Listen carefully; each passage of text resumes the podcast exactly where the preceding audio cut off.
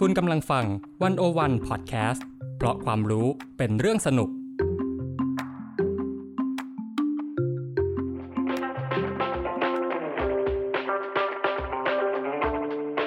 อาเซียนบอกมีไกด์ออกจากอาเซียนมุมเดิมๆ เข้าถึงอาเซียนมุมใหม่ๆ สนุกลึกและลับ แบบที่ไกด์สำนักไหนก็ไม่เคยพาไป กับเบนวงพันธ์อมรินเทวา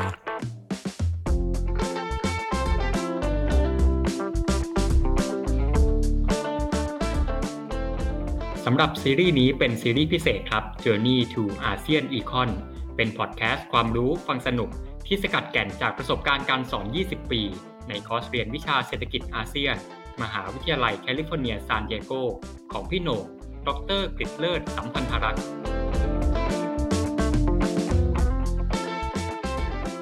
คำตอบที่คุณจะได้รู้จากตอนนี้ การกระจายอำนาจคืออะไร และแบบไหนที่เรียกว่าการกระจายอำนาจ การกระจายอำนาจมีข้อดีอย่างไร และมีข้อจำกัดอย่างไรทำไมการกระจายอำนาจในอินโดนีเซียถึงเป็นที่สนใจโดดเด่นในอาเซียน และอะไรคือมายาคติของการไม่ยอมกระจายอำนาจ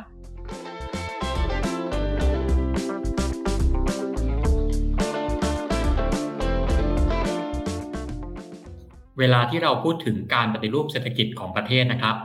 หนึ่งในข้อเสนอเชิงนโยบายที่มักจะถูกพูดถึงมากที่สุดเป็นอันดับแรก ๆ เลยเนี่ย ก็คือเรื่องการกระจายอำนาจนะครับ จนเรียกได้ว่ากลายเป็นสูตรสำเร็จไปแล้วอันหนึ่งเหมือนกัน แต่จริงๆแล้วเนี่ยการกระจายอำนาจส่งผลต่อการพัฒนาเศรษฐกิจอย่างไรกันแน่ มันดีอย่างที่เขาบอกไว้จริงไหมแล้วที่ว่าดีเนี่ยมันดีอย่างไง แล้วก็มีข้อเสียบ้างหรือเปล่า นี่เป็นประเด็นคำถามใหญ่ที่อาเซียนบะมีไกด์นะครับ ได้ชวนพี่หน่งคุยในวันนี้นะครับ และสำหรับคุณผู้ฟังที่สนใจอยากฟังเรื่องนี้แบบครบถ้วนมากขึ้นนะครับผมก็อยากชวนให้ย้อนไปฟังเรื่องระบบการเมืองกับการพัฒนาเศรษฐกิจ ซึ่งอยู่ใน EP ที่ 11 ด้วยนะครับ สวัสดีคุณผู้ชมผู้ฟังทุกท่านนะครับ ตอนนี้ก็ยังอยู่กับอาเซียนบอกมีไกด์นะครับ พาไปท่องอาเซียนกันใน แง่มุมเศรษฐกิจกันต่อกับอาจารย์กริเลิศสัมพันธรักษ์หรือพี่โหน่ง สวัสดีครับพี่โหน่ง สวัสดีครับ ตอนที่เราเล่าตอนที่แล้วเนี่ยมันจบตรงที่ปี 9899 ก็คือหลังจากที่ซัวโตลงจากตำแหน่งนะครับ แล้วหลังจากนั้นเนี่ยคือมันไม่ได้จบแค่เรื่องของการเปลี่ยนผ่านผู้นำนะฮะ คือจบจากซูฮาโตก็เปลี่ยนไปสู่เป็นผู้นำฮาบิบีต่อนะครับ ไม่ได้จบแค่นั้นแต่ว่ามันยังรวมไปถึงการนำไปสู่การปฏิรูปครั้งใหญ่ยกเครื่องเลยของอินโดนีเซียนะครับโดยเฉพาะการปฏิรูปในทางการเมืองนะครับอินโดนีเซียเนี่ยหลังจากสิ้นสุดยุคของซูฮาโตแล้วเนี่ยก็เกิดการปฏิรูปอะไรหลายอย่าง และทุกวันนี้ก็ถือว่าการปฏิรูปนั้นเนี่ยค่อนข้างเป็นไปอย่างประสบความสำเร็จเลยทีเดียวนะครับ การนำทหารออกจากการเมือง ก็เป็นไปอย่างดีนะครับ แล้วก็อินโดนีเซียทุกวันนี้ก็ถือว่าเป็นประเทศที่มีประชาธิปไตยที่ค่อนข้างจะเข้มแข็งในระดับหนึ่งนะครับ ถือว่าเป็นประเทศที่โอเค ประชาธิปไตยเข้มแข็งที่สุดประเทศหนึ่งในอาเซียนนะครับเขาก็มีการปฏิรูปหลายอย่างที่มันนำมาสู่ความเป็นอินโดนีเซียในทุกวันนี้ แต่จะมีเรื่องหนึ่งที่เป็นเรื่องสำคัญเหมือนกันที่ทำให้อินโดนีเซียประสบความสำเร็จนั่นก็คือเรื่องของการกระจายอำนาจ นะครับซึ่งวันนี้ก็จะเป็นเรื่องที่พี่หน่งจะมาเล่าให้ฟังกันว่าอินโดนีเซียเนี่ยหลังจากยุคซูฮาโตแล้วมีการกระจายอำนาจกันยังไงนะครับ ก็ชวนพี่หน่งคุยก่อนเลยนะฮะว่า อาจจะเรื่องที่พื้นฐานก่อนนะครับ ว่าการกระจายอำนาจเนี่ย มันมีข้อดียังไง แล้วมันมีข้อเสียยังไงครับ ครับ ก่อนอื่นก็ต้องอพูดกันก่อนนะครับมาทำความเข้าใจกันก่อนนะครับ ว่าการกระจายอำนาจเนี่ย มันจะต้องกระจายอะไรบ้างนะครับ เราถึงจะเรียกว่าการกระจายอำนาจนะครับ เวลาเราที่เวลาที่เรามองนะครับ การกระจายอำนาจเนี่ยจริงๆเนี่ยก็ต้องมองหลายมิตินะครับมิติแรกนะครับ การกระจายอำนาจเนี่ยก็ต้องมีเรื่องของการกระจายอำนาจทางการเมืองนะครับ ก็คือการที่ให้ท้องถิ่นนะครับ แต่ละท้องถิ่นแต่ละท้องที่เนี่ยมีการเลือกตั้งผู้นำของตัวเองนะครับ แทนที่จะเป็นการแต่งตั้งไปจากส่วนกลาง นะครับ อันนี้เนี่ยเป็นการกระจายอำนาจทางการเมืองนะครับ มิติที่สองนะครับ ก็คือต้องมีการกระจายอำนาจทางด้านการบริหารด้วยนะครับ คือไม่ใช่แค่ว่าให้เขามีการเลือกตั้งผู้นำของเขาเอง แต่ว่านโยบายต่างๆ ยังไปจากส่วนกลางนะครับท้องถิ่นเนี่ยจะต้องมีความสามารถนะครับในการเลือกสิ่งที่เขาอยากได้นะครับทำในสิ่งที่เขาอยากทำได้ในระดับหนึ่ง นะครับ โดยเฉพาะการจัดหาบริการต่างๆนะครับ ที่เป็นบริการของภาครัฐที่จัดหาให้ให้ประชาชนเนี่ยท้องถิ่นเนี่ยน่าจะมีอำนาจในการที่ตัดสินใจนะครับ ว่าประชาชนอยากได้อะไรแล้วเขาจะทำอะไรนะครับ แทนที่นโยบายจะไปจากส่วนกลางนะครับ อันที่สามนะครับก็คือต้องมีการกระจายอำนาจทางการคลังนะครับ นอกเหนือจากให้เขาเลือก ผู้นำเขาเองนะครับ ให้เขามีนโยบายของเขาเองนะครับ แต่ถ้าเกิดเขามีนโยบายของเขาเอง เราไม่ให้เงินเขาเขาก็ทำไม่ได้นะครับ เพราะฉะนั้นมันก็ต้องมีการจัดสรรทรัพยากรให้เขาสามารถทำนโยบายให้มันเกิดขึ้นจริงได้นะครับ อันนี้ก็คือเป็นเรื่องของอำนาจทางการคลังนะครับ เป็นการบริหารจัดการนะครับ โดยท้องถิ่นนะครับ นี่ก็คือเป็นเรื่องของมิติสามมิติของเรื่องการกระจายอำนาจนะครับ แต่คราวนี้เนี่ยถ้าเรามามองนะครับว่าการกระจายอำนาจเราเราพูดกันเยอะนะครับว่าควรจะมีการกระจายอำนาจนะครับ สู่ท้องถิ่น เพราะว่าจะทำให้ประเทศเป็นประชาธิปไตยมากขึ้น อันนี้จริงหรือเปล่านะครับในแง่หนึ่งก็อาจจะจริงนะครับในอีกแง่หนึ่งมันก็อาจจะไม่ได้เป็นการแก้ปัญหาในทุกๆเรื่องนะครับ คือหลายๆอย่างเนี่ยเราก็ต้องมองว่าบทบาทของภาครัฐเนี่ยภาครัฐเนี่ยมีบทบาทหลายด้านนะครับ ในด้านหนึ่งเนี่ยอาจจะเป็นบทบาทที่ทำได้ดีในระดับท้องถิ่น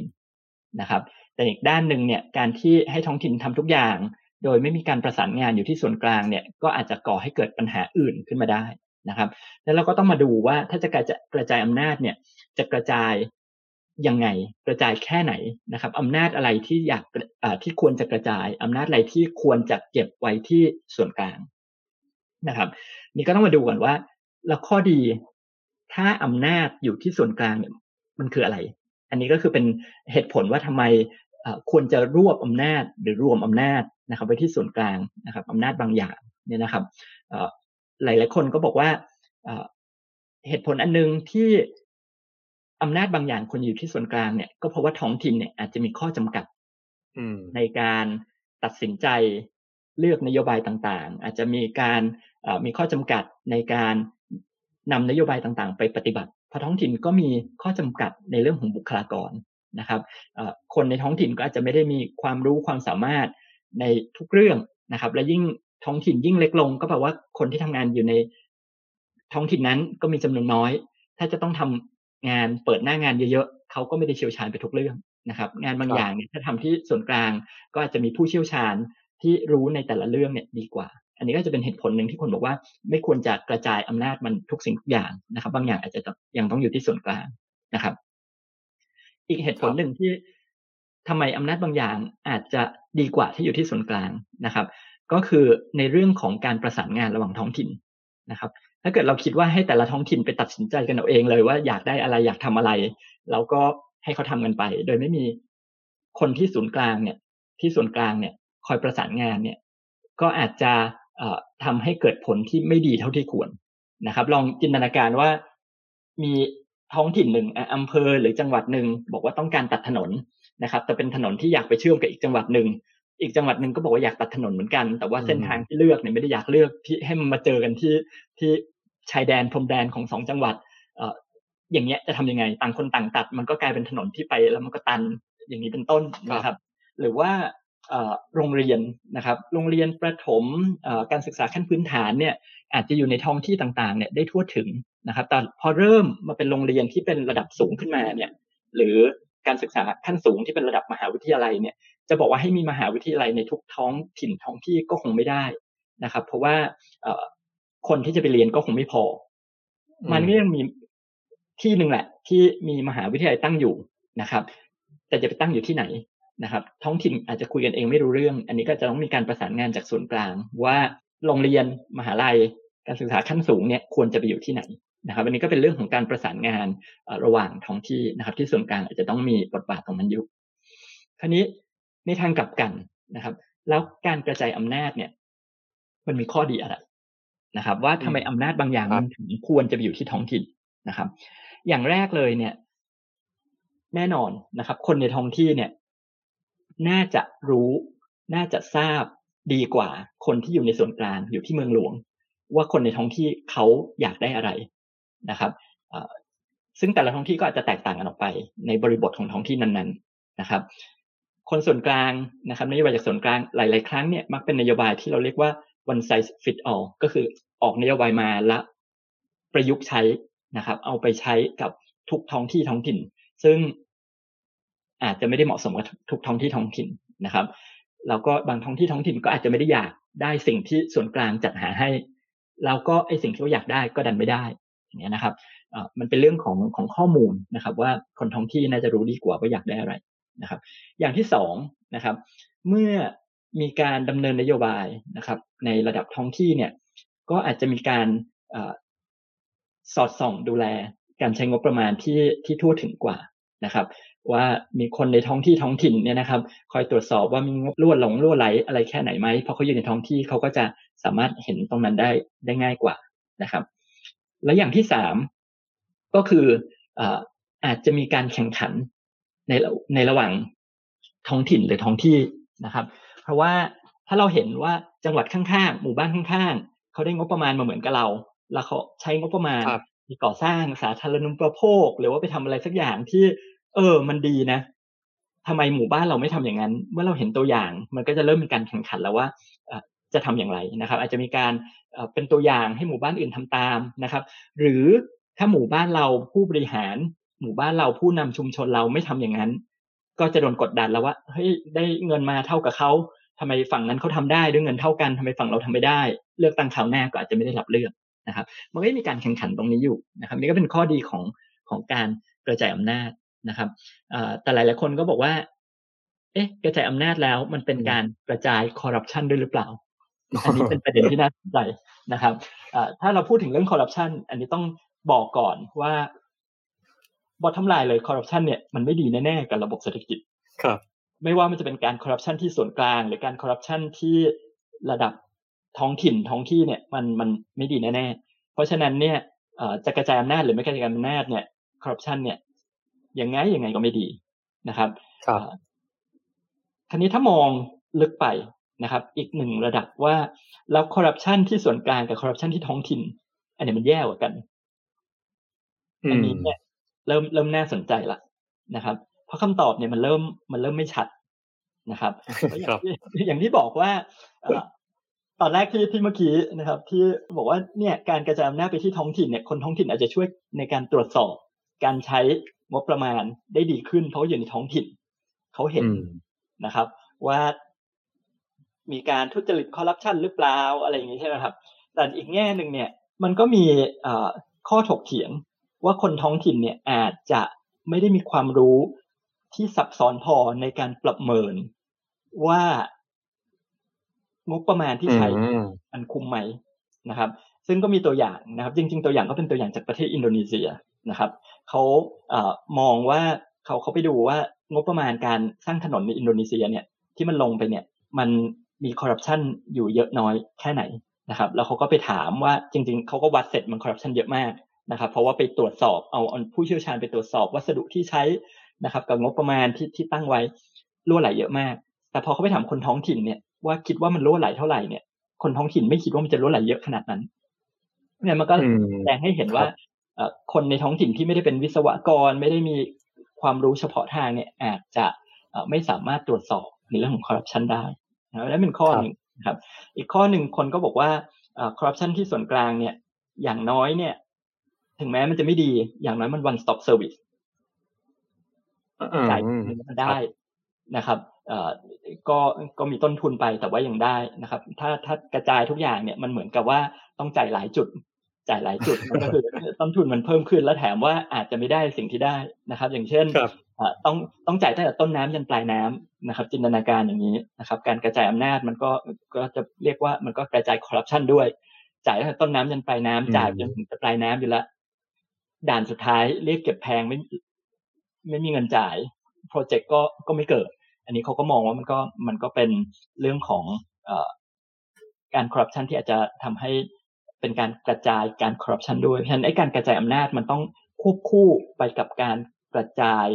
อำนาจการตรวจสอบ เพื่อให้มีธรรมาภิบาลเกิดขึ้นด้วยในท้องถิ่นนะครับ แล้วก็ไม่ใช่ว่ากระจายอำนาจแล้วก็กระจายการทางอย่างเดียวนี่ก็เป็นคร่าวๆนะครับ เรื่องเรื่องของการการกระจายอำนาจหนึ่งเรื่องนี้ก็พูดกันได้นานนะครับ เป็นเป็นเรื่องเรื่องใหญ่เลยนะครับ แต่ว่าเอาเป็นคร่าวๆนะครับครับก็คือ ครับเรื่องการรวมอำนาจเรื่องของการกระจายอำนาจเนี่ยจริงๆ มันไม่ได้เป็นขาวกับดำเนาะพี่หน่งคือ ไม่ได้ว่าแบบไหนดีไปเลยแบบไหนเสียไปเลยนะครับ อย่างการรวมอำนาจเนี่ยคือจริง ๆ มันก็มีข้อดีของมันอยู่นะครับ หรือการกระจายอำนาจเนี่ยข้อดีของมันก็มีแต่ข้อเสียของมันก็มีเหมือนกัน คือถ้าถ้าให้เลือกแบบใดแบบหนึ่งขาวดำไปเลยเนี่ย บางทีมันก็ไม่ได้อีก คือมันอาจจะต้องอยู่ที่ว่า เราจะจัดสมดุลมันยังไง ระหว่างการรวมอำนาจ กับการกระจายอำนาจนะครับ อันไหนควรจะกระจาย อันไหนควรจะรวม นะครับถ้าจะกระจายกระจายระดับไหนดี ถ้าจะรวมจะรวมขนาดไหนดี อันนี้เป็นสิ่งที่แต่ละประเทศก็ต้องคิดกันให้มันเหมาะสมกับบริบทของประเทศของตัวเองนะครับ ทีเนี้ยถ้าจะไปพูดถึงอินโดนีเซียเนี่ยในฐานะที่ว่าเออเป็นประเทศที่มีการประสบความสำเร็จในเรื่องของการการจัดสมดุลตรงนี้ครับเรื่องของการรวมอำนาจเรื่องของการกระจายอำนาจเนี่ย นะครับก็จะชวนพี่หน่งเล่าถึงกรณีของประเทศอินโดนีเซีย แต่ก่อนที่จะเล่าถึงในช่วงของการปฏิรูปเนี่ยอาจจะต้องชวนพี่หน่งเล่าถึง background ก่อนนะครับ background เนี่ยในช่วงของก่อนที่จะเกิดการปฏิรูปหรือ Reformasi ในหลังจากปี 1998 เนี่ยนะครับ ก่อนหน้านั้นเนี่ยอินโดนีเซียระบบของเขาเป็นยังไงนะครับ คือพี่หน่งเคยเล่าเกริ่นตั้งแต่ตอนที่แล้วแล้วว่ามันเป็นช่วงที่มีการรวมศูนย์อำนาจหนักมากในตอนนั้นเนี่ยชวนพี่หน่งเล่า ขยายนิดนึงว่าที่ว่ามันรวมหนักเนี่ยมันหนักขนาดไหนครับในในช่วงเวลาก่อนปี 98 นะครับครับก็ต้องเริ่มต้นก่อนนะครับ ว่าอินโดนีเซียเนี่ยเป็นประเทศที่ภูมิประเทศเนี่ยเป็นหมู่เกาะนะครับมีเกาะหนึ่งหมื่นเจ็ดพันกว่าเกาะนะครับ เพราะฉะนั้นการที่จะปกครองประเทศที่มีหมู่เกาะ เป็นหมื่นเกาะอย่างเงี้ย มันค่อนข้างยากนะครับ และแถมแต่ละเกาะก็จะมีคนพื้นเมืองนะครับ ที่มีพื้นฐานต่างกันนะครับ มี ชาติพันธุ์ต่างกันนะครับ เพราะฉะนั้นจะปกครองยังไงนะครับ ให้ประเทศเนี่ยเป็นหนึ่งนะครับ อันนี้เป็นปัญหาโจทย์หลักเลยนะครับของอินโดนีเซียตั้งแต่สมัยที่ถูกปกครองโดยโดยชาวดัตช์นะครับที่เป็นเจ้าอาณานิคมเขาก็พยายามจะรวมศูนย์อำนาจเนี่ยนะครับว่าต้องทำให้อาณานิคมของเขาที่มีหนึ่งหมื่นกว่าเกาะเนี่ยเป็นหนึ่งเดียวให้ได้นะครับ เมื่ออินโดนีเซียได้รับเอกราชเนี่ยผู้นำคนแรกเนี่ยคือสุกาโน ที่เป็นผู้นำในการต่อสู้เพื่อได้รับเอกราชเนี่ย เมื่อได้รับเอกราชปุ๊บสิ่งหนึ่งที่เขายึดมั่นมาก ๆก็คือเป็น one country ก็คือเป็นหนึ่งประเทศนะครับ ไม่ยอมให้มีการแบ่งส่วนใดส่วนหนึ่งออกไปเป็นประเทศอื่นเขาบอกอินโดนีเซียคือเป็นประเทศที่รวมดินแดนที่เคยเป็นอาณานิคมของดัตช์เพราะฉะนั้นต้องเป็นหนึ่งประเทศนะครับแล้วก็ไม่อนุญาตนะครับ ไม่ยอมให้เป็นแม้กระทั่งสหพันธรัฐก็คือให้มีมลรัฐ แล้วก็มารวมเป็นประเทศอเมริกาที่มีห้าสิบรัฐใช่ไหมรวมเป็นประเทศ มีรัฐบาลกลางแล้วก็มีรัฐบาลท้องถิ่น ไม่ยอมต้องเป็นรัฐเดียวนะครับ ก็คือทั้งประเทศเนี่ยเป็นหนึ่งเดียวกันนะครับ ถึงแม้จะมีความแตกต่างกัน แล้วเขาก็ชูเรียกว่าคำขวัญก็ได้นะครับ ว่าเป็น unity in diversity ก็คือมีความเป็นอันเดียวกันถึงแม้ว่าจะมีความแตกต่าง เพราะฉะนั้นอันนี้เนี่ยมันเป็นสิ่งที่บ่งบอกมาตั้งแต่ตอนแรกแล้วว่า ความเป็น เอกภาพของประเทศเนี่ยเป็นหัวใจของประเทศอินโดนีเซีย มาตลอดตั้งแต่ตอนถือกำเนิดขึ้นมา ประธานาธิบดีคนแรกคือสุกาโนแน่นอน เขาต่อสู้เพื่ออิสรภาพเพื่อเอกราชของอินโดนีเซีย เขาเน้นการรวมอำนาจเขาเขาต้องการ เก็บอินโดนีเซียไว้เป็นอันหนึ่งอันเดียวกัน ไม่ยอมให้ส่วนใดส่วนหนึ่ง ยอมแยกไปตั้งประเทศได้นะครับ การรวมอำนาจ มีความเรียกว่าเข้มข้นขึ้นอีกหนึ่งระดับหนึ่งนะครับ ในสมัยสุฮาโตที่มาเป็นประธานาธิบดีต่อจากสุกาโนนะครับสุฮาโตเนี่ยเราคุยกันคราวที่แล้วนะครับ มีการใช้กองทัพนะครับ ออกไปนะครับ อยู่ในจะเรียกว่าแทรกซึมก็ก็ไม่ถูกสักทีเดียวเพราะมันไม่ต้องแทรกซึมเอากันแบบจงแจ้งเลยนี่แหละนะครับ ว่าเป็นกองทัพนะครับ ไปอยู่ตามท้องที่นะครับ เกาะต่างๆของอินโดนีเซียทั่วไปหมดนะครับ ทุกอย่างเป็นการรวมศูนย์ในสมัยซูฮาโตทุกอย่างไปจากส่วนกลางนะครับ นโยบายไปจากส่วนกลางฉะนั้นการรวมศูนย์อำนาจเนี่ย ในสมัยซูฮาโตเนี่ยสูงมากๆนะครับ แล้วก็เป็นอย่างนี้เนี่ยมาเรื่อยๆนะครับ จนถึงปี 1998 ซึ่งก็คือวิกฤตเศรษฐกิจนะครับ Asian Financial Crisis ก็คือวิกฤตเศรษฐกิจเอเชีย ที่ในที่สุดแล้วเนี่ยซูฮาโตเนี่ยต้องลงจากตำแหน่งนะครับ ในปี 1998 นะครับ อันนี้พอซูฮาโตลงจากตำแหน่งปุ๊บเนี่ยมันก็เกิดปัญหานะครับ เป็นสุญญากาศขึ้นมานะครับ ว่าเดิมเนี่ยซูฮาโตเนี่ยรวมอำนาจทุกอย่างไว้ที่ประธานาธิบดีนะครับ ที่เมืองหลวงที่จาการ์ตา คนที่มีอำนาจคือซูฮาโตและเครือข่ายของซูฮาโตทีนี้พอซูฮาโตลงจากตำแหน่งหมดอำนาจแล้วเนี่ย เครือข่ายต่างๆ ก็แตกกระสานสั้นเซนไม่มีตัวที่รวมเป็นหนึ่งเดียว ภูมิภาคนะครับ จังหวัดบางจังหวัดเนี่ย ที่พยายามจะแยกตัวเองเป็นเอกราชจากอินโดนีเซียเนี่ยมาตลอดหลายสิบปีเนี่ยก็เกิดกระบวนการนะครับ เกิดเขาเรียกว่าการเรียกร้องอิสรภาพที่รุนแรงขึ้น เพราะว่าส่วนกลางก็ไม่มีอำนาจที่จะไปคุมเหมือนกันแต่ก่อนนะครับ วิกฤตเศรษฐกิจทำให้รัฐบาลงบประมาณก็ก็หายไปนะครับ งบประมาณที่จะลงไป ให้กองทัพต่อสู้ในแต่ละจังหวัดที่พยายามจะแยกเนี่ยก็หายไปนะครับฉะนั้นเนี่ยอำนาจส่วนกลางก็มันก็หายไปตรงนั้นด้วยนะครับ ประธานาธิบดีที่มาเป็นต่อจากซูฮาโตเนี่ยคือรองประธานาธิบดีในสมัยซูฮาโตเนี่ยขึ้นมาเป็นประธานาธิบดีแทนเนี่ยก็คือบีเจฮาบิบีนะครับถามว่าฮาบิบีมีมีทางออกอะไรมากไหม ก็ไม่มากนะครับจะทำยังไงให้ประเทศเนี่ยสามารถยังรวมเป็นอันหนึ่งอันเดียวกันได้ ไม่แตกออกไปทุก สารทิศเนี่ยนะครับฮาบิบีเนี่ยก็เลยต้องยอมกระจายอำนาจ มอบอำนาจให้แต่ละจังหวัดแต่ละท้องที่เนี่ยมากขึ้นเพื่อให้เขายังรวมอยู่ในประเทศอินโดนีเซียนะครับอีกสิ่งหนึ่งเนี่ยที่จริง ๆ อาจจะเรียกว่าเป็นฟุตโนตของการคุยวันนี้ก็ได้ก็คือฮาบิบีเป็นประธานาธิบดีที่ยอมให้ติมอร์ตะวันออก คือ East Timor เนี่ย อืมครับ จัดประชามติ เพื่อเลือกว่าจะอยู่ในอินโดนีเซีย หรือจะเป็นประเทศที่มีเอกราชเป็นของตัวเองนะครับ ซึ่งอันนั้นก็มีการจัดประชามติปี 1999 นะครับ คือหลังจากหลังจากที่วิกฤตเอเชียเศรษฐกิจเอเชียเนี่ย Asian Financial Crisis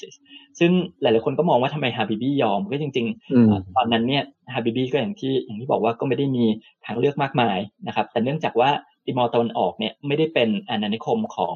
เนเธอร์แลนด์ มาก่อนนะครับเป็นอาณานิคมโปรตุเกสเพราะฉะนั้นเนี่ยเขาก็บอกโอเคยอมให้ติมอร์ตะวันออกเนี่ยมี referendum ก็คือจัดทำประชามติได้ แต่ว่าจังหวัดอื่น ๆ ที่เคยเป็นอาณานิคมของดัตช์เนี่ยยังต้องรวมอยู่ในอินโดนีเซียก็ยังยึดหลักการอยู่ ยังยึดหลักการว่าเป็น one country อยู่นะครับแต่อย่างที่บอกว่าก็ต้องมีการประนีประนอมว่าถ้าจะไม่ให้เขาย้ายแยกออกไปเลยเนี่ย ก็ต้องให้อำนาจเขามากขึ้น มันก็เลยเป็นเอ่อเป็นการกระจายอำนาจเกิดขึ้นมานะครับ มีอยู่ 2 เหตุผลนะครับที่ทำให้อินโดนีเซียเนี่ยเป็นที่สนใจในเรื่องโมเดลการกระจายอำนาจหนึ่งเลยก็คืออินโดนีเซียเนี่ยเคยรวมศูนย์อำนาจอย่างเข้มข้นมาก่อนภายใต้ระบอบสุฮาโต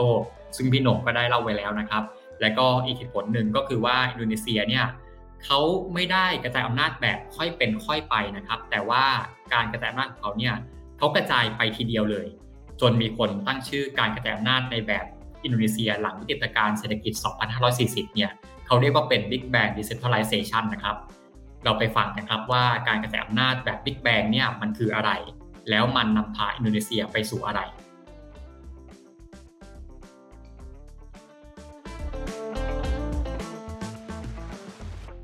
การกระจายอำนาจของอินโดนีเซียเนี่ยที่มันน่าสนใจเนี่ยนะครับเพราะว่าเขาเริ่มตอนปี 1999 จนถึงปัจจุบันมันก็ประมาณ 20 ปี เพราะฉะนั้นเราก็เริ่ม เห็นนะครับ ว่าเขามีอุปสรรคอะไร อะไรที่มันประสบความสำเร็จ อะไรที่มันมีปัญหาแล้วเขาแก้ปัญหานั้นยังไงนะครับ เราก็สามารถถอดบทเรียนได้ในช่วง 20 ปีที่อินโดนีเซียเนี่ยเริ่มการกระจายอำนาจครั้งยิ่งใหญ่นะครับ และการกระจายอำนาจครั้งยิ่งใหญ่ของอินโดนีเซียเนี่ยที่มันน่าสนใจเนี่ยเขาเรียกว่า Big Bang Decentralization คือมัน Big Bang เนี่ยคือเขากระจายอำนาจแบบปล่อยผีอะครับ คือครับ ทุกอย่างเนี่ย แทนที่จะทำแบบ ค่อยเป็นค่อยไป อันนี้ก็เป็นวิธีการกระจายอำนาจแบบหนึ่งอินโดนีเซียไม่ในสมัยฮาบิบีเรียกว่าปล่อยผีกระจายอำนาจปุ๊บก็บูมนะครับ คือบิ๊กแบงแต่ว่าใหญ่มากจริง ๆ ใหญ่มากจริงเหมือนเหมือนกับการระเบิดครั้งยิ่งใหญ่นะครับระเบิดออกมาให้ให้แต่ละส่วนเนี่ยมีอำนาจของของตัวเองนะครับเยอะขึ้นมากๆนะครับ ซึ่งถามว่าเขาทำอะไรบ้างที่เราเรียกว่าบิ๊กแบงเนี่ยนะครับ อย่างแรกเนี่ยเราบอกว่าการกระจายอำนาจเนี่ยต้องให้ท้องถิ่น มี อำนาจในการเลือกตั้งมีอะไรพวกนี้ใช่ไหมครับอย่างแรกที่เขาทำเนี่ยก็คือเขามีการแบ่งเขตการปกครองด้วยนะครับให้แต่ละเขตการปกครองเนี่ยมันเล็กลง แล้วไม่ได้แบ่งครั้งเดียวนะครับเขาแบ่งแล้วก็ทยอยแบ่งมาเรื่อยๆ เนี่ยซึ่งเขาแบ่งเนี่ยอย่างเช่นก่อนที่จะกระจายอำนาจก่อนที่จะบิ๊กแบงเนี่ยนะครับ อินโดนีเซียมี 27 จังหวัดนะครับ พอปี 2014 เนี่ยมี 34 จังหวัด ก็คือ พอเขาถือว่ายิ่งเขตการปกครองมันยิ่งเล็กลงเนี่ย มันก็ถ้าเรามีกัดจัดการให้มีการเลือกตั้ง มีงบประมาณลงไป มันก็สะท้อนความต้องการของท้องถิ่นได้ดีขึ้น ไม่ใช่แค่ระดับจังหวัด จังหวัดของอินโดนีเซียเขาใหญ่มากนะประเทศเขาใหญ่มากเขายังมีแค่สามสิบสี่จังหวัดของเมืองไทยนี่เล็กกว่าอินโดนีเซียตั้งเยอะมีเจ็ดสิบเจ็ดถ้าถ้าจะเรียกกันจริงๆมันเหมือนมันมันน่าจะใหญ่มันน่าจะเป็นภูมิภาคมากกว่าเลยนะครับว่าแต่แต่เขาใช้คำว่า province ก็คือ province ก็ก็ขอว่าแปลว่าจังหวัดแล้วกันนะครับ เขตลงมาจากจังหวัดเนี่ย ก็คือเขาเรียกว่า district นะครับ อันนี้เคยมี 249 เขต แบ่งกันจนกระทั่งมี 416 เขต คือแทบจะสองเท่า ซึ่งเขตเขาถ้าไปดูอนาบริเวณมันจะคล้ายๆจังหวัดเมืองไทย ถ้าถ้าดูขนาดนะครับหรือว่าหมู่บ้านเนี่ยเคยมี 60,000 กว่าหมู่บ้านก็แบ่งปาเข้าไป 80,000 กว่าหมู่บ้านฉะนั้นเขาแบ่งซอยย่อยเนี่ยเพื่อให้แต่ละท้องที่แต่ละท้องถิ่นเนี่ยสามารถเวลาเลือกผู้นำทำนโยบายต่างๆ เนี่ย มันสะท้อนความต้องการของท้องถิ่นได้ดีขึ้น อันนั้นคืออย่างแรกนะครับ อย่างที่สองมีการโอนนะครับอำนาจหน้าที่ของรัฐบาลส่วนกลางให้ท้องถิ่น อย่างที่เขาโอนไปก็คือเป็นเรื่องบริการที่ค่อนข้างมีความเกี่ยวเนื่องกับคนในท้องถิ่นโดยตรงนะครับ เรื่องการศึกษาเรื่องสาธารณสุขนะครับ เรื่องโครงสร้างพื้นฐานต่างๆนะครับ ถนนชุมชนอะไรพวกนี้นะครับ อันที่สามเขาทำอะไรเขาให้มีการเลือกตั้งโดยตรง คือแทนที่ผู้นำแต่ละท้องถิ่นเนี่ย แต่ละท้องที่จะได้รับการแต่งตั้งจากจาการ์ตานะครับรัฐบาลกลางเขาให้มีการเลือกตั้งโดยตรงในทุกระดับนะครับ ตั้งแต่ระดับหมู่บ้านนะครับ ไปจนถึงระดับดิสตริกก็คือเขต จนถึงการเลือกตั้งจังหวัดก็คือผู้ว่าการจังหวัดนะครับ ก็คือกอร์เนอร์ของแต่ละจังหวัดเนี่ยให้เป็นเลือกตั้งเองหมดเลย ไม่ได้เป็นการแต่งตั้งจากส่วนกลาง แล้วก็นอกเหนือจากนั้นนะครับ นอกเหนือจากแบ่งเขตซอยย่อยให้มีเลือกตั้งในระดับท้องถิ่นแล้ว ให้มีการเลือกตั้งประธานาธิบดีโดยตรงด้วย อืมการเลือกตั้งประธานาธิบดีโดยตรงเนี่ยเอ่อก็ก็เกิดขึ้นในในกระบวนการปฏิรูปการเมืองครั้งนี้ด้วยนะครับครับคือก่อนหน้านี้อาจจะเป็นแนวแบบตัวแทนก็คือว่าอ่าเลือกสสไปก่อนแล้วสสไปเลือกผู้นำอีกทีหนึ่งใช่แล้วแต่ว่าในอินโดนีเซียเนี่ยก็คือเป็นการเลือกผู้นำโดยตรงเลยนะครับประชาชนอยากได้ผู้นำคนไหนใครได้คะแนนมากสุดก็เป็นผู้นำไปเลยอย่างนั้นใช่ครับซึ่งเวลาผมคุยกับคนอินโดนีเซียเนี่ยเขาจะบอกเลยว่าการที่ทุกวันนี้เขาสามารถผลักดันให้ มาเป็นการเลือกประธานาธิบดีโดยตรงได้เนี่ยมันถือเป็นความภูมิใจของคนอินโดนีเซียเลยนะครับ ที่มันถือเป็นหมุดหมายของความสำเร็จในการปฏิรูปทางการเมืองของประเทศเขาเลย ใช่ครับเพราะนี้ต้องต้องย้อนกลับไปว่าสมัยซูฮาโตซูฮาโตเป็นประธานาธิบดีสามสิบสามปีเนี่ยซูฮาโตก็บอกเขาได้เลือกตั้งมาเหมือนกันนะครับ แต่ว่าการเลือกตั้งในช่วงนั้นเนี่ย มันมีความจำกัดมาก ๆนะครับ ว่าพรรคการเมืองเนี่ยก็มีอยู่ไม่กี่พรรค และแถมพรรคที่สนับสนุนซูฮาโตก็ชนะการเลือกตั้งทุกคนเพราะว่ามีการใช้อำนาจทางการเมืองมีข้อกฎหมายข้อจำกัดต่างๆ เพราะฉะนั้นถึงแม้จะมีการเลือกตั้งเนี่ยสุดท้ายแล้วเนี่ยก็เป็นการล็อกล็อกเลขกันนะครับ ว่าว่าพรรคนี้ก็ต้องได้เสียงข้างมากอยู่แล้ว แล้วพรรคนี้ได้ก็คนนี้ก็เป็นประธานาธิบดีนะครับ ตอนนี้เนี่ยเป็นเลือกตั้งโดยตรงฉะนั้นถ้าเกิดเราอย่างที่ผมบอกว่าคราวที่แล้วเนี่ย เรามองอินโดนีเซียหลังหลังได้รับเอกราชเนี่ยแบ่งเป็นสามช่วง ช่วงแรกคือซูกาโนช่วงที่สองคือซูฮาโตสองช่วงแรกเนี่ยแต่ละช่วงมีประธานาธิบดีคนเดียว แล้วเป็นเผด็จการทั้งคู่ แต่ช่วงหลังซูฮาโตเนี่ย คือตั้งแต่ฮาบิบีนะครับ ซึ่งไม่ได้รับเลือกตั้งมาโดยโดยการปฏิรูป เพราะว่าขึ้นมาแทนซูฮาโตแต่เป็นคนเริ่มการปฏิรูปเนี่ย หลังจากนั้นเป็นต้นมาเนี่ย อินโดนีเซียมีประธานาธิบดีแบบเยอะนะ แต่ว่าก็ยังมีความต่อเนื่องค่อนข้างสูงนะครับ หลังหลังฮาบิบีก็เป็นวัยนะครับเอ่อแล้วก็ต่อด้วย เมกาวาตีนะครับซูการ์โนบุตรีที่เป็นลูกสาวของประธานาธิบดีคนแรกซูการ์โนนะครับ ต่อจากนั้นเป็น SBY นะครับซูซิโลบัมบังบังยูโดโยโนนะครับ แล้วก็มาเป็นคนปัจจุบันคือโจโควีซึ่งเดี๋ยวโจโควีจะจะหมดเทอมเร็วๆเนี้ยนะครับแล้วเขาบอกว่าให้เป็นได้แค่สองเทอม เพราะฉะนั้นเนี่ยหมดครบเทอมที่สองแล้วก็เป็นต่อไม่ได้ละเพราะฉะนั้นช่วงที่ต่างของอินโดนีเซียคือช่วง reformasi เนี่ยมีประธานาธิบดีหลายหลายคนมากเพราะว่า กำหนดให้เลือกโดยตรง แล้วก็มี term limit ด้วยนะครับ ก็ไม่ให้มีการสืบทอดอำนาจแบบแบบเก่าอีกต่อไปนะครับ ครับเมื่อสักครู่พี่หน่งพูดถึง Big Bangมาแล้วสามเรื่องก็คือหนึ่งก็คือการซอยย่อยเขตปกครองให้เล็กลงนะฮะมีการแตกจังหวัดแตกหมู่บ้านต่างๆนะฮะเรื่องที่สองก็คือเรื่องของการโอนอำนาจส่วนกลางบางอย่างไปให้ท้องถิ่นนะครับ เรื่องการศึกษาเรื่องสาธารณสุขต่างๆนะให้ท้องถิ่นดูแลตัวเองได้มากขึ้น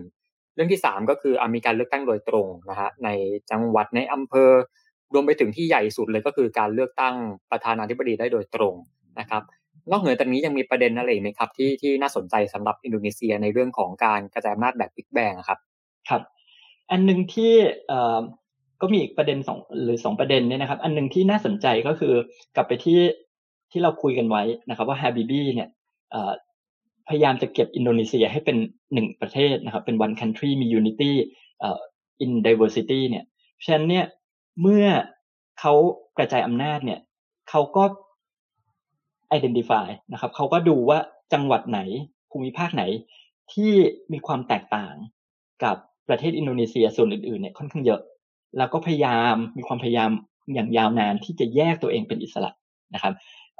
ถ้าจะไม่ให้เขาแยกตัวเองเป็นอิสระ ก็ต้องให้อำนาจเขาปกครองตัวเองได้ในระดับหนึ่ง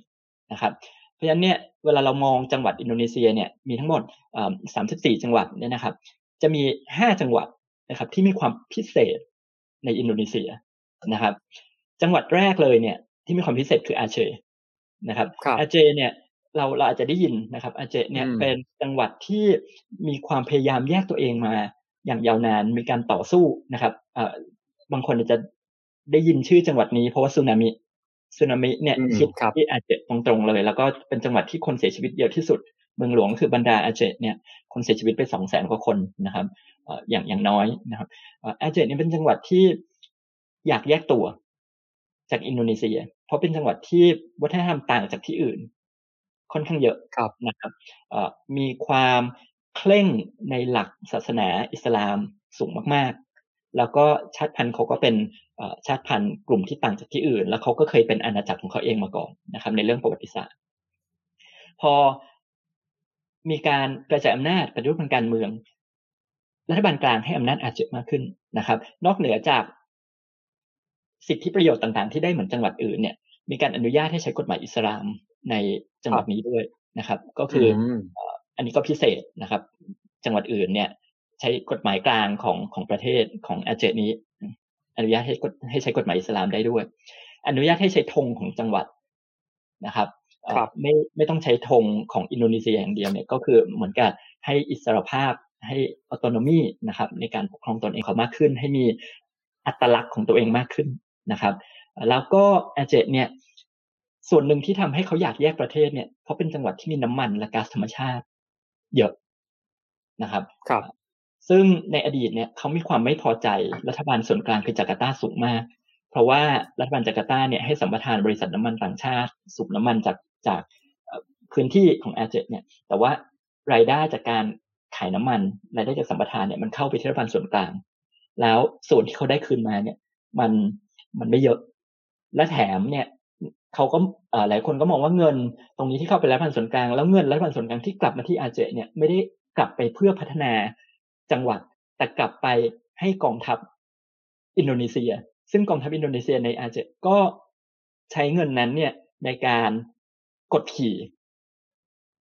คนพื้นเมืองที่เพราะว่าพยายามจะแยกดินแดนใช่ไหมก็กลายเป็นว่ากองทัพอยู่ตรงเยอะมาก เงินที่ลงไปก็ไม่ได้ใช้เพื่อการพัฒนา แต่ใช้เป็นในกองทัพฉะนั้นผลมันก็จริง ๆ มันตรงกันข้ามเขาก็ไม่ค่อยพอใจ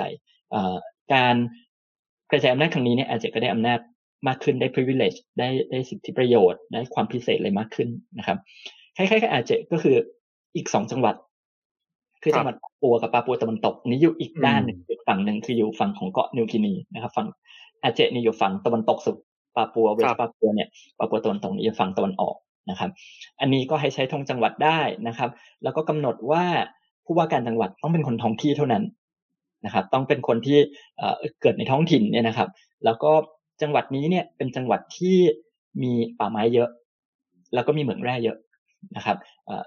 ในในเขตนี้เนี่ยจริง ๆ แล้วเนี่ยมีเหมืองแร่ที่บริษัทต่างชาติเนี่ยไปลงทุนนะครับเหมืองแร่ทองคำที่ใหญ่ที่สุดในโลกเหมืองแร่ทองแดงนะครับที่ใหญ่อันดับสองของโลกก็อยู่อยู่ในในจังหวัดนี้แล้วนะครับว่าเป็นเมืองที่ให้สัมปทานกับฟรีพอร์ตแมคมอแรนบริษัทของของสหรัฐเข้าไปทำ นะครับ แล้วก็มีน้ำมันก๊าซธรรมชาติที่ก็ก็ให้สิทธิประโยชน์กับกับเขาค่อนข้างมากนะครับ อันนั้นคือสองอสามจังหวัดนะครับที่ให้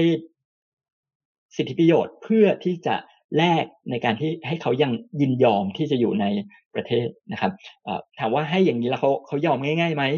คำตอบก็คือก็ไม่ได้ง่ายขนาดนั้นนะครับ อาจจะปฏิรูปการเมืองแล้วให้สิประโยชน์อย่างนี้ เขาก็ยังมีการต่อสู้กันมานะครับ การต่อสู้เนี่ยมันมาสิ้นสุดเนี่ย จริง ๆ แล้วมันไม่ใช่เรื่องของการกระจายอำนาจแต่เป็นเพราะสึนามิปีสี่เพราะว่าเขาโดนไปหนักมาก เพราะฉะนั้นไอ้ไอ้กำลังที่จะไปต่อสู้กับส่วนกลางมันมันก็มันก็ไม่มีนะครับ เพราะฉะนั้นสุดท้ายแล้วก็ก็ก็ต้องยอมนะครับเนี่ยที่ปาปัวกับปาปัวตนตกก็ยังมีปัญหาจนถึงถึงทุกวันนี้เขายังรู้สึกว่าไอ้ทรัพยากรธรรมชาติต่าง ๆ เนี่ย ยังเป็นนโยบายที่ไปจากส่วนกลางอยู่ไอ้การให้สัมปทานเหมืองให้อะไรเนี่ย มันยังไม่ได้เป็นอำนาจของท้องถิ่น นะครับในเรื่องของทรัพยากรธรรมชาติเนี่ยไม่ได้กระจายให้ท้องถิ่น เพราะฉะนั้นเนี่ยเขาก็ยังรู้สึกว่าไม่เป็นธรรมสำหรับเขาอยู่นะครับอันนี้ก็เป็นเป็นประเด็นนะครับ ส่วนอีกสองจังหวัดนะครับที่ให้ที่ที่มีความพิเศษ อันนี้เนี่ยอันแรกคือจาการ์ตานะครับ คือเมืองหลวงอันนี้ก็เหมือนกับคล้ายๆกับประเทศอื่นเหมือนเมืองไทยกรุงเทพมหานครก็มีสถานภาพพิเศษ อย่างนั้นเหมือนกัน เพราะว่าเป็นเป็นเขตปกครองที่เป็นเมืองหลวงของประเทศมีคนอยู่เยอะ แล้วก็อีกจังหวัดหนึ่งที่น่าสนใจนะครับ เดี๋ยวอนาคตเราจะหาทางพูดถึงจังหวัดนี้มากขึ้นหน่อยนะครับ ก็คือยอกย่านะครับยอกจาการ์ตายอกย่าเนี่ยเป็นจังหวัดที่มีความพิเศษ เพราะว่าเขายังมีสุลต่านปกครองอยู่อินโดนีเซียเป็นประเทศที่มีประธานาธิบดีนะครับ แล้วก็ในอดีตมีสุลต่านจำนวนมากที่ปกครองเกาะนั่นเกาะนี้ดินแดนนั้นดินแดนนี้ แต่ว่าพอเป็นประเทศปุ๊บเนี่ย ระบบสุลต่าน ระบบราชา โดนยกเลิกไปหมด แต่เหลืออยู่ที่เดียวก็คือยอกย่าที่ยังมีสุลต่านอยู่นะครับ และสุลต่านก็ยังเป็นผู้นำของจังหวัดนี้อยู่ ก็ยังได้สิทธิพิเศษในการปกครองตนเองระดับหนึ่งนะครับ ซึ่งอันนี้เนี่ยเดี๋ยวเดี๋ยวเราคงได้มาคุยกันนะครับ ว่าทำไมยอกย่ามีอะไรพิเศษนะครับ แล้วก็มีความสัมพันธ์กับเมืองไทยด้วย แต่วันนี้กลับมานะครับ เรื่องสุดท้ายก่อนว่า แล้วปฏิรูปการเมืองในเรื่องของการกระจายอำนาจนอกจากที่ เมื่อกี้เป็นสรุปมาทุกอย่างนะครับ แล้วก็มีเรื่องที่เราเพิ่มขึ้นคือจังหวัดต่างๆ เนี่ย เรื่องสุดท้ายเนี่ยก็คือมีการกระจายงบประมาณนะครับ ให้ท้องถิ่นมากขึ้นนะครับ การกระจายงบประมาณตรงนี้เนี่ยค่อนข้างสำคัญนะครับเพราะว่าคนมองว่าการกระจายอำนาจของอินโดนีเซียเนี่ยดูแล้วเนี่ยเหมือนกับเขาไปได้ไกลในหลาย ๆ มิตินะครับ ในเรื่องของให้มีการเลือกตั้งใช่ไหมครับ กระจายอำนาจทางการเมือง ให้มีการ จัดการสินค้าบริการภาครัฐต่างๆ เนี่ยโดยท้องถิ่นนะครับอันนั้นคือการกระจายอำนาจในด้านการบริหารไปค่อนข้างไกล แต่การกระจายอำนาจทางการคลังเนี่ย คนมองว่ามีปัญหานะครับ ซึ่งอันนี้เนี่ยก็ก็เป็นสิ่งที่คนก็บอกว่า เออมันยังยังไปไม่สุดนะ มันยังมีปัญหาอยู่นะครับ เพราะว่าถ้าอธิบายง่าย ๆ ก็คือเพราะว่า รายได้ส่วนใหญ่ของประเทศเนี่ยยังเป็นรายได้ที่เข้าไปที่รัฐบาลส่วนกลาง รัฐบาลส่วนกลางยังยังมีอำนาจในการเก็บภาษีจำนวนมากอยู่ เพราะฉะนั้นรายได้ภาษีเนี่ยเก้าสิบเปอร์เซ็นเนี่ยเข้าไปรัฐบาลส่วนกลางนะครับรัฐบาลส่วนกลางยังมีอำนาจในการให้สัมปทานทรัพยากรธรรมชาติ ฉะนั้นเงินพวกค่าภาคหลวงเงิน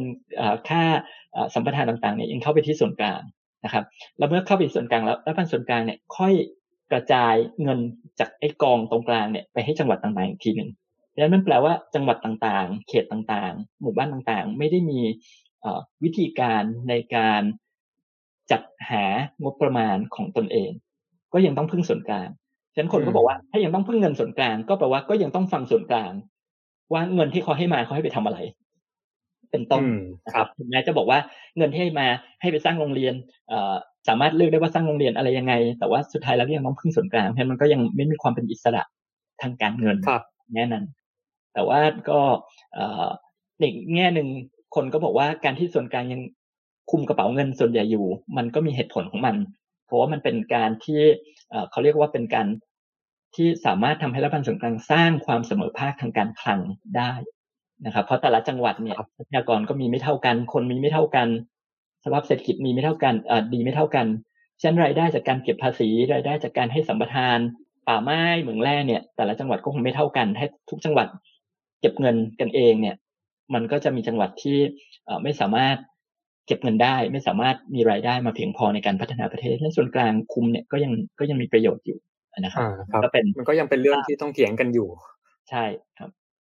ครับ แล้วอาจารย์ผมผมชวนถามอย่างนี้ว่า แล้วถ้าถ้าคุยกับคนอินโดเนี่ยเขาคิดยังไงกับเรื่องระบบการปกครองในลักษณะนี้เรื่องของการกระจายอำนาจเรื่องของการรวมอำนาจในรูปแบบเนี้ยเขาพอใจไหมครับ คนอินโดเนี่ยถ้าคุยกับเขาเนี่ย ทุกคนจะบอกว่าเขาเขาพอใจนะ แต่ว่าทุกคนก็จะบอกว่ามันยังไม่เพอร์เฟก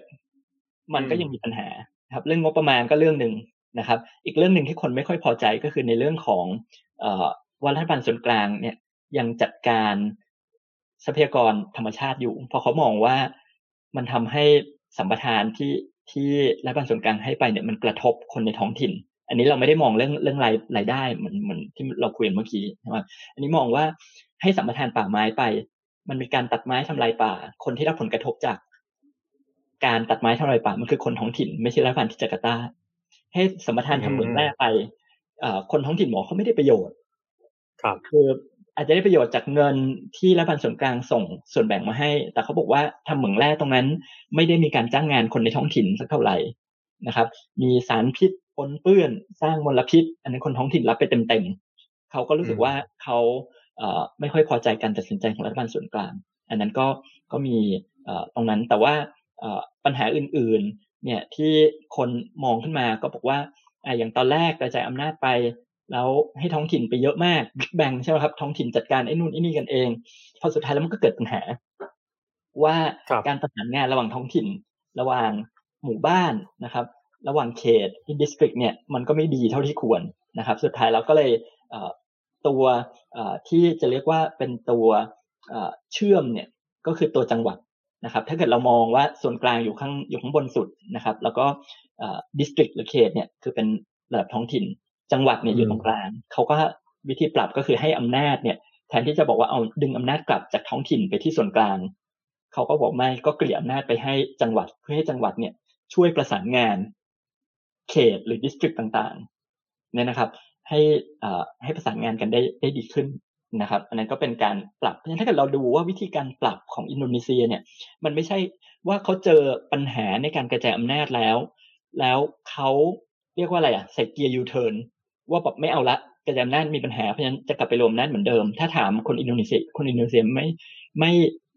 ได้ต้องการกลับไปรวมศูนย์อำนาจเหมือนสมัยซูฮาโตเขาก็ยังคิดว่าการกระจายอำนาจเนี่ยได้ประโยชน์ การเลือกตั้งโดยตรงเขาได้ประโยชน์นะครับวิธีที่เขาปรับเนี่ยหลายคนก็บอกว่า เอ๊ะมันเป็นเรื่องของ re-centralization หรือเปล่าว่าเป็นการดึงอำนาจกลับไปที่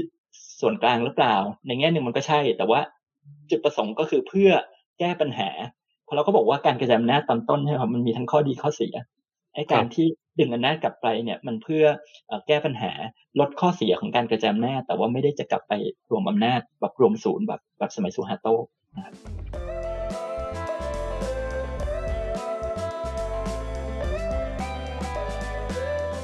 คุยกับพี่โหน่งมาถึงตรงนี้ครับ ผมคิดว่ามีอยู่สองคำถามที่อาเซียนบอมีไกด์อยากจะตอบให้ได้คำถามแรกก็คือว่าการกระจายอำนาจเนี่ย ส่งผลอย่างไรต่อการพัฒนาเศรษฐกิจ มันช่วยให้เศรษฐกิจเติบโตขึ้นได้จริงหรือเปล่านะครับ เติบโตได้อย่างไรหรือว่าส่งผลในทางอื่นกันแน่ และคำถามที่ 2 ก็คือว่าประเทศไทยเนี่ยจะสามารถเรียนรู้อะไรจากการกระจายอำนาจในอินโดนีเซียได้บ้าง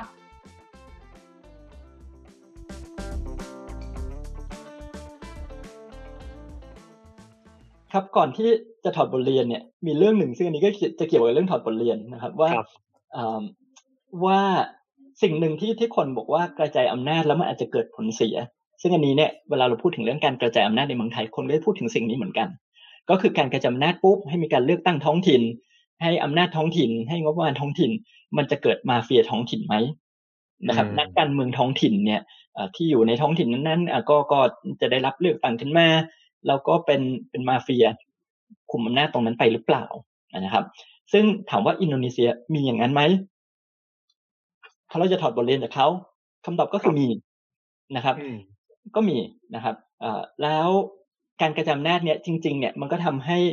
สมัยอินโดนีเซียเนี่ย คนท้องถิ่นเลยเนี่ย อาจจะอำนาจเดิมเนี่ยไม่ค่อยเยอะเพราะซูฮาโตรวมไปทุกอย่าง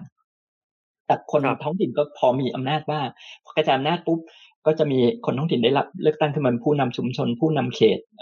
เป็นนายกเทศมนตรีใช่ไหมคนกลุ่มนี้เนี่ยคนอินโดนีเซียเขาเรียกว่าเป็นเป็น little raja นะครับ คือเป็นเหมือนกับอ๋อเหมือนผู้นำเฉพาะท้องถิ่นเป็นวอลลอดถิ่นครับ เป็นเป็นวอลลอดนะครับ เป็นเป็นเป็นราชาของท้องถิ่นนั้นๆนะครับ ซึ่งอันนี้เป็นกลุ่มชนชั้นใหม่ที่เกิดขึ้นมานะครับ ซึ่งก็จะมีทั้งดีไม่ดี ก็จะมีทั้งแบบพวกเป็นมาเฟียด้วยกับเป็นกลุ่มที่ เป็นนักการเมืองรุ่นใหม่ด้วยนะครับ แต่เขาก็มองว่าตัวนี้มันทำให้เกิดการแข่งขัน ว่ามันจะเริ่มเปรียบเทียบกันแล้วว่า ท้องถิ่นนี้เลือกผู้นำคุณภาพดี ท้องถิ่นนี้เลือกผู้นำคุณภาพไม่ดีนะครับ มันก็จะมีอันนี้เพราะฉะนั้นมันก็ไม่ใช่ว่าจะกลายเป็นมาเฟียประกอบธุรกิจสีเทา ใช้อำนาจไม่เป็นธรรมในท้องถิ่น อะไรอย่างนั้นก็คงเอ่อมันมันก็ไม่ใช่เป็นเคสอย่างนั้น ทุกที่นะครับตัวอย่างหนึ่งนะครับสำหรับกลุ่มผู้นำใหม่ที่ที่เกิดขึ้นมาเนี่ยที่เป็นราชราชา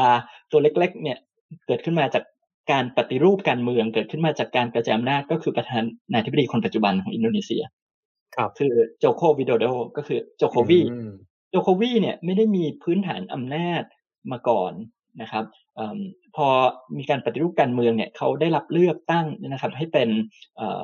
จะเรียกนายกเทศมนตรีเป็นผู้นำก็ได้นะครับ ของของเขตของเขาของเมืองเขาก็คือโซโล แล้วเขาก็ก้าวนั้นสร้างผลงานจากตรงนั้นก้าวจากตรงนั้น มาได้รับเลือกตั้งเป็นเอ่อเป็น governor นะครับผู้ว่าเมืองหลวงคือจาการ์ตา ก่อนที่จะไปอีกหนึ่งสเต็ปนะครับ ไปได้รับการเลือกตั้งโดยตรง เป็นประธานาธิบดีของอินโดนีเซียฉะนั้นการกระจายอำนาจในนี้มันก็เปิดโอกาสให้นักการเมือง อีกกลุ่มหนึ่งนักการเมืองรุ่นใหม่ที่สามารถสร้างผลงานจากท้องถิ่นตนเองเนี่ย เติบโตขึ้นไปเป็นนักการเมืองในในระดับชาติได้นะครับ แล้วพอคนเริ่มมองว่ามีบางท้องถิ่นนักการเมืองน้ำดี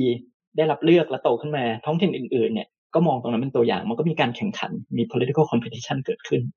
นะครับครับนี่กลับมาตอบคำถามเบนนะครับ ว่าแล้วเราจะถอดบทเรียนอะไรจากอินโดนีเซีย นะครับ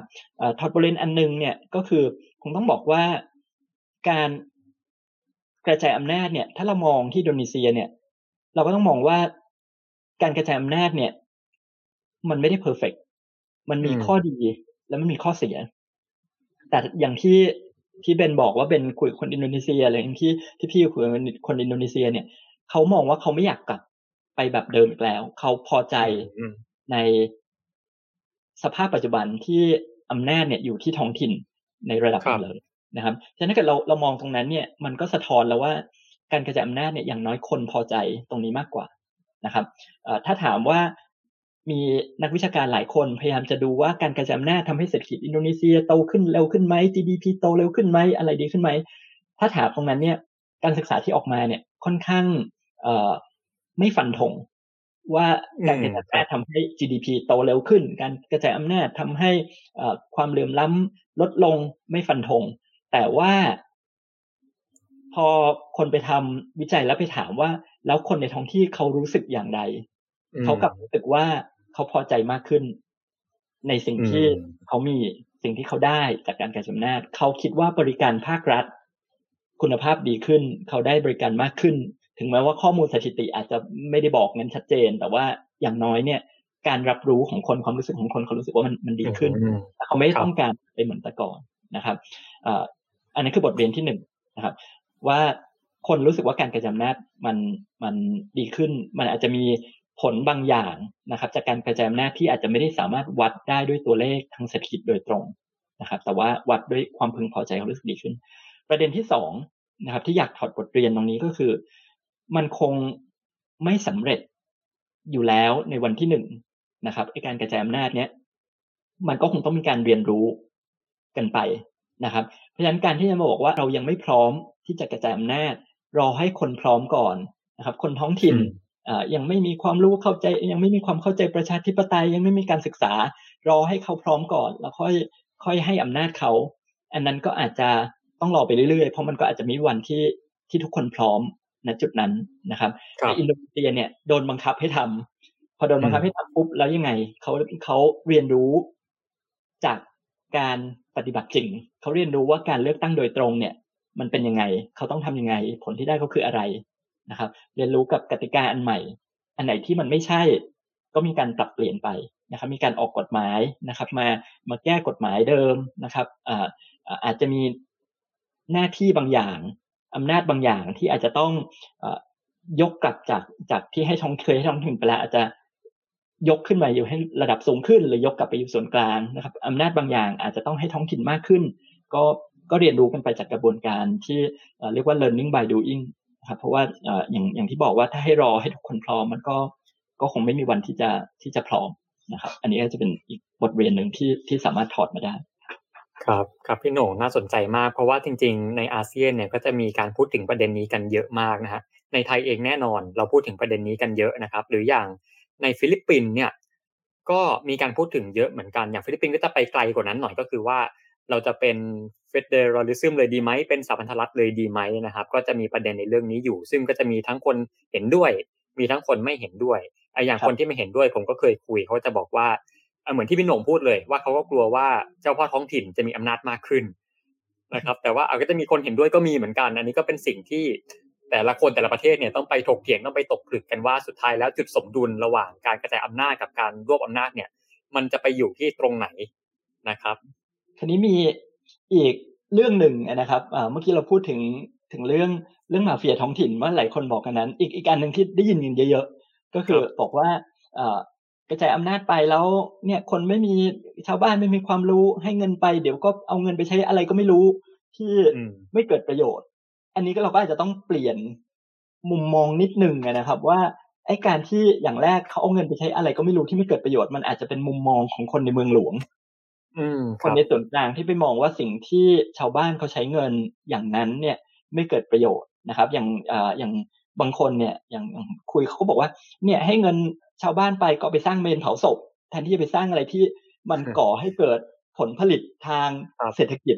สร้างเพิ่มผลิตภาพอะไรเงี้ย แต่ว่าอันนั้นก็จะเป็นมุมมองของของบางคน แต่ว่าถ้าเกิดเราไปสวมหมวกของคนที่อยู่ ในหมู่บ้านนั้น เรา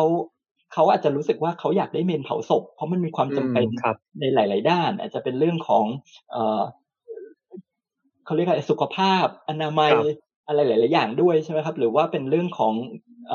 วัฒนธรรมเรื่องของความการเคารพผู้เสียชีวิตที่เขาอยากจัดงานศพให้ให้อย่างน้อยเนี่ย มีเกียรติมีศักดิ์ศรีของของความเป็นมนุษย์เนี่ย คือเราก็อาจจะไม่สามารถเอาทัศนคติของคนกลุ่มหนึ่งไปตัดสินความต้องการของคนกลุ่มได้นะครับรบซึ่งแต่ตอนมันก็อาจจะมีว่าให้เงินไปแล้วก็ไปใช้สุรุ่ยสุร่าย แล้วสุดท้ายเราก็ไม่ก่อให้เกิดประโยชน์ใดๆเลย อันนั้นก็จะมีแต่ว่าก็ต้องก็อย่างอย่างที่บอกไปว่าเขาก็จะต้องเรียนรู้นะครับว่าถ้าในหมู่บ้านข้างๆ ได้เงินมาเราไปใช้ทำอะไรแล้วแล้วมันเกิดประโยชน์ของเขาเนี่ยเงินมาแล้วมันก็ละลายหายไป เขาก็จะต้องเรียนรู้ด้วยด้วยตัวด้วยตัวของเขาเองนะครับ ครับสำหรับวันนี้ก็ครบถ้วนนะครับพี่หน่งก็ขอบคุณขอบคุณพี่หน่งมากนะครับ ที่มาแบ่งปันกันในวันนี้ แล้วสำหรับตอนหน้าจะเป็นเรื่องอะไรก็ติดตามกันได้นะครับ สำหรับวันนี้ก็ขอสวัสดีคุณผู้ฟังและสวัสดีพี่หน่งนะครับ สวัสดีครับ สวัสดีครับ